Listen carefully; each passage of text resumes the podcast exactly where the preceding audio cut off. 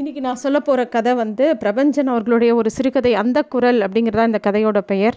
இந்த கதை வந்து ரொம்ப சாதாரணமான கதை தான். ஆனால் வந்து இந்த கதை வந்து ஏதோ ஒரு இம்பேக்ட் பண்ணும் எல்லாரையும் மைண்டில் அப்படின்னு எனக்கு தோணித்து. அதனால இந்த கதையை நான் சொல்கிறேன் சில கதைகள் நமக்கு அப்படி தான் இதுக்கு என்ன காரணம்? இது ஏன் சொல்கிறோம் இது எதுக்காக சொல்கிறோம் அப்படின்னு நம்மளே நமக்கு ஆயிரம் தடவை கேட்டுட்டாலும் அதுக்கு பதில் எனக்கு தெரியல. இந்த கதை யாருக்கோ எதுக்கோ உபயோகப்படும் தோன்றதுனால இதை சொல்கிறேன் இந்த கதையை. இந்த கதையை எப்படி ஆரம்பிக்கிறதுனா பார்வதின்னு சொல்லிட்டு ஒரு நடிகை. அவள் வந்து ஒரு பாட்டிலில் நிறைய தூக்க மாத்திரை வச்சுருக்கா. அதை அப்படியே மேச மேஜை மேலே அப்படியே கொட்டுறான் கொட்டிட்டு அதை பார்த்துட்டே உட்காந்துருக்கா அந்த மாத்திரையெல்லாம் மினுமினுக்கிறது.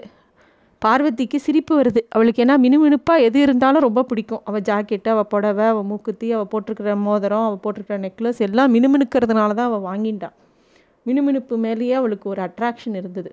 அவளுக்கு இந்த மாத்திரைகளை பார்த்த உடனே அதே அட்ராக்ஷன் வருது. ஒன்று ஒன்றா நிதானமாக சாப்பிடணும்னு முடிவு பண்ணி ஒன்று ஒன்றா எடுத்து வாயில் போட்டுக்கிறா. அவளுக்கு ரெண்டு விஷயந்தான் தன்னோட உயிரோடு பிணைச்சிருக்கிறதா தோணும். இதில் ரெண்டாவது அவள் கட்டியிருக்கிற இந்த வீடு. முதல் என்னங்கிறது அப்புறம் பார்க்கலாம். இப்போ அவளுக்கு அந்த வீடு அந்த வீட்டை சுற்றி சுற்றி பார்க்குறா. ஒரு மாத்திரையை பாயில் போட்டுக்கிறா. அப்புறமா அப்படியே நடந்து அந்த வீட்டை சுற்றி பார்க்குறா. அவளோட ரூமு அவளோட அந்த வீட்டில் இருக்கக்கூடிய அவள் பார்த்து பார்த்து அமைச்ச ஒவ்வொரு இடமா இப்படியே பார்த்துட்டே வரா. அவள் வீடை வந்து கொஞ்சம் ஒரு முட்டை வடிவம் மாதிரி ஏதோ இந்த கர்ப்பப்பையோட வடிவம் மாதிரி அமைச்சிருக்கா. ஒரு ஆர்கிடெக்டை வச்சு. அப்படியே அந்த வீட்டை சுற்றி சுற்றி அவள் பார்த்துட்டே வரா. அப்புறம் அவளோட கட்டில் அது பக்கத்தில் இருக்கிற பூந்தொட்டி அவளோட வீட்டில் இருக்கக்கூடிய பலவிதமான ரொம்ப அழகான விஷயங்கள் அவளோட குறு குளியல் அறை எல்லாத்தையும் அப்படியே பார்த்துட்டே வந்துட்டு திருப்பியும் அடுத்த மாத் மாத்திரையை போட்டுக்கிறா.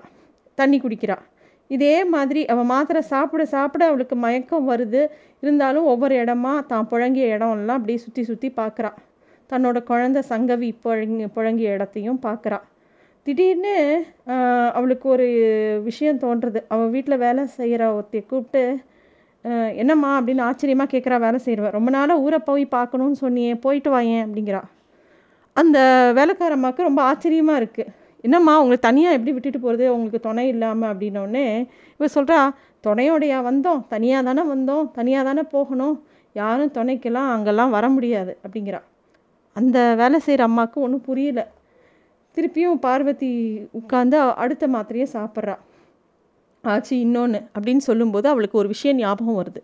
ஏன் இன்றைக்கி அந்த தொலைபேசி இருந்து அந்த ரிங் வரல. ஏன் ஃபோன் அடிக்கலை? எப்பயும் அடிக்குமே. எப்போல்லாம் இவள் விரக்தியோட உச்சக்கட்டத்தில் இருக்கா இருக்காளோ அப்போ எல்லாம் ஃபோன் அடிக்கும். அந்த ஃபோன்லேருந்து ஒரு குரல் கேட்கும். ரொம்ப ஆறுதலான குரல். அந்த குரலில் வந்து கேட்ட உடனே தான் இவளுக்கு மனசு சமாதானப்படும். முதன் முதல்ல அது எப்போ தெரியுமா அவளை கூப்பிட்டது? இவள் கல்யாணம் செஞ்சு கொண்ட ஆரம்ப காலத்தில் அவள் புருஷனோட ஒரு தடவை சண்டை வந்து அவன் ரப் அவன் பேப்பர் வெயிட் எடுத்து இவன் நெத்தியில் அடிக்க.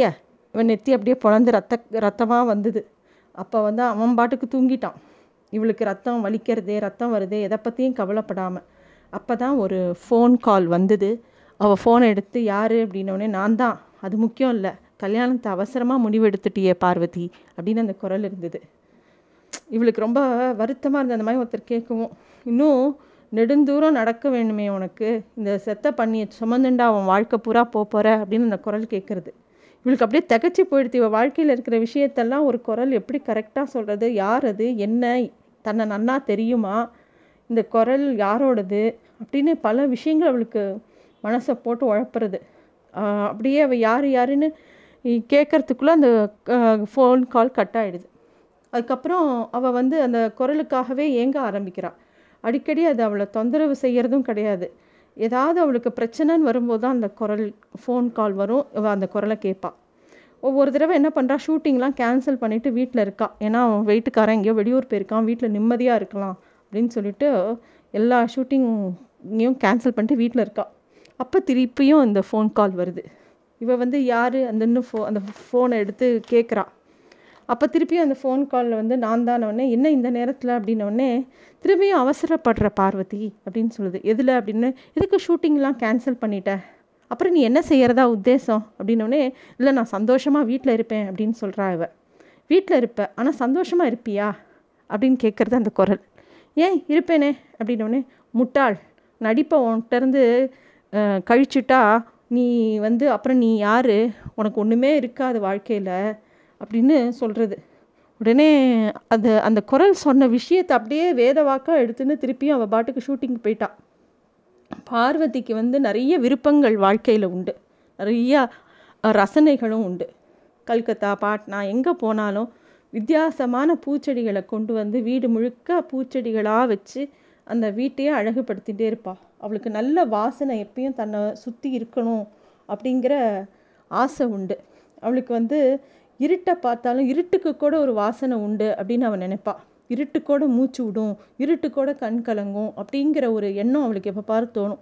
இருட்டுங்கிறது அவளுக்கு வந்து ஏதோ ஒரு ரொம்ப தோழமையான ஒன்றா தோணும். அவளோட அம்மாவோட நினப்பு அடிக்கடி வரும் இருட்டை பார்க்கும்போது. அவள் அப்பா சின்ன வயசுல இறந்தாலும் அம்மாவோட நினப்பு இருக்குது அவள் அம்மாவும் ஒரு சமயம் தற்கொலை பண்ணி தான் இறந்து போனான். அவள் அம்மாவை தான் கண்ணு முன்னாடி இருக்கிற மாதிரி இருட்டை பார்க்கும்போதெல்லாம் அவளுக்கு தோணும். அன்றைக்கி ராத்திரி அவள் பால்கனியில் உட்காந்துருந்தா அன்றைக்கி தான் முதல் முதலாக அவள் இருட்டை உத்து பார்க்குறா இப்படியே இதெல்லாம் பல யோசனைகள் அவள் மனசில் ஓடிண்டே இருக்குது தனக்கு தானே விடை கொடுக்க ஆரம்பிச்சிட்டா. இன்னும் மாத்திரை இன்னும் மாத்திரைன்னு கொஞ்சம் கொஞ்சமாக வாயில் போட்டு சாப்பிட்டுட்டே இருக்கா. சரி இனிமே இன்னும் கொஞ்சம் தான் மாத்திரை சாப்பிட்டோன்னா நம்ம கிளம்ப வேண்டிய தேர் வந்துடும். நம்ம இந்த உலகத்தை விட்டு போயிடலாம்.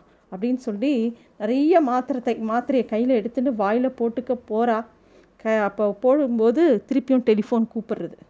அந்த குரல் வர ஆரம்பிச்சு கூப்பிட கூப்பிட்றது அப்படிங்கிறது அவளுக்கு தெரியறது. அலறிண்டு வேகமாக போய் அந்த ஃபோனை எடுக்கிறான் திருப்பி அந்த குரல். யார்? அப்படின்னோடனே நான் தானோடனே எப்படி எப்படி இந்த நேரத்தில்னோடனே நான் உன் பக்கத்தில் தான் இருக்கேன். உன்னை பார்த்துன்னு தான் இருக்கேன் அப்படிங்கிறது. இது என்னது? பைத்தியக்காரத்தனமான முடிவு எடுத்திருக்க நீ? அப்படின்னு அந்த குரல் கேட்குறது பத்திரிக்கைக்காரன் மாதிரி பேசாத. என்னுடைய மன உளைச்சல் உனக்கு என்ன தெரியும் அப்படின்னு இவ கத்துறா. சரி எதுக்காக சாகிற? அப்படின்னு கேட்குறா கேட்குறது அந்த குரல்.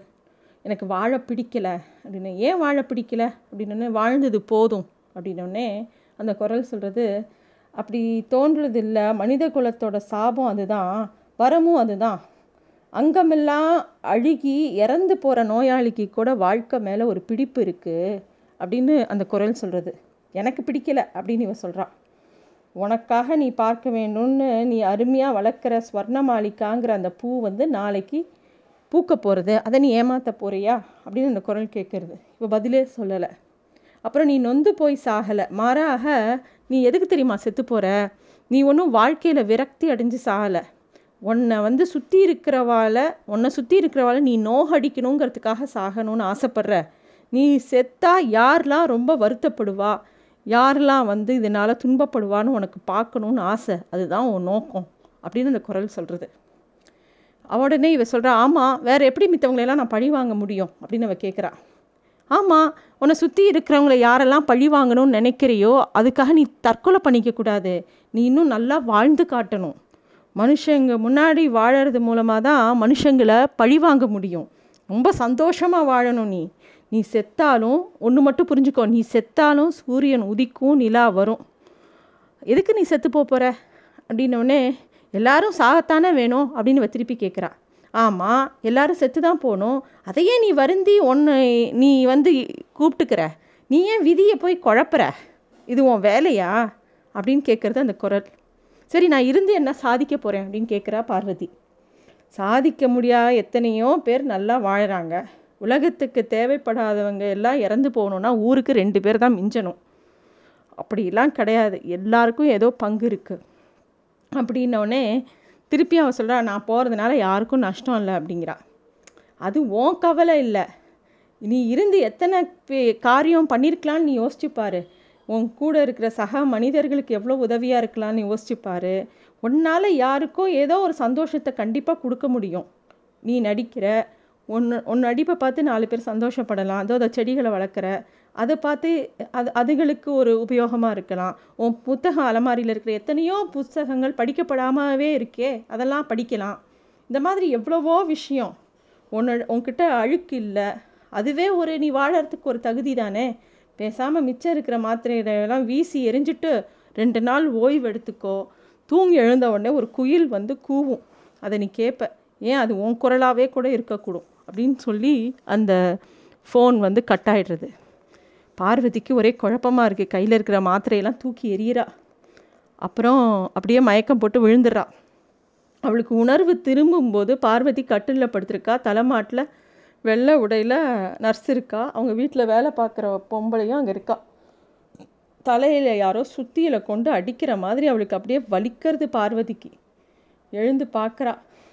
நீ எப்போ வந்த? அப்படின்னு அந்த அம்மாவை பார்த்து கேட்குறா இன்றைக்கி என்ன கிழமை அப்படின்னு கேட்குறா அம்மா இன்றைக்கி புதன்கிழமம்மா அப்படின்னு சொல்கிறா இவ வந்து மருந்து சாப்பிட்டது திங்கக்கிழமை ராத்திரி. ஓ ரெண்டு நாள் நம்மளால் எழுந்துக்க முடியல போல் இருக்குது அப்படின்னு சொல்லிட்டு அந்த நர்ஸு கொடுக்குற பழரசம் எல்லாம் சாப்பிட்றா. எங்கேயோ ஒரு பக்கம் ஒரு குயில் கூவுறது. உடனே அவள் வந்து அவங்க வீட்டில் வேலை செய்கிறவங்கிட்ட பார்த்து கேட்குறா அந்த குயில் எங்கேருந்து கூவுது? அப்படின்னோடனே குவிலா எனக்கு கேட்கலையம்மா அப்படிங்கிறா. காலை பத் காத்தால் பத்து மணி இருக்கும். ஈஸி சேரில் பேசாமல் படுத்துட்டு பேப்பர் வாசிச்சுட்டு இருக்கா பார்வதி. அப்போ வந்து அந்த வேலை செய்கிறம்மா வந்து சொல்கிறா டெலிஃபோன்காரங்க ரிப்பேர் பண்ண வந்திருக்காங்கம்மா. அப்படின்னோடனே என்ன ரிப்பேர் நம்ம டெலிஃபோன் டெட் ஆகி பத்து நாள் ஆச்சேம்மா. நான் போகிறதுக்கு முன்னமே டெட் ஆச்சே. போகும்போது கம்ப்ளைண்ட் பண்ணது தான் இப்போ வந்திருக்காங்க. அப்படின்னா டெட்டா நான் பேசினேனே. அப்படிங்கிறா.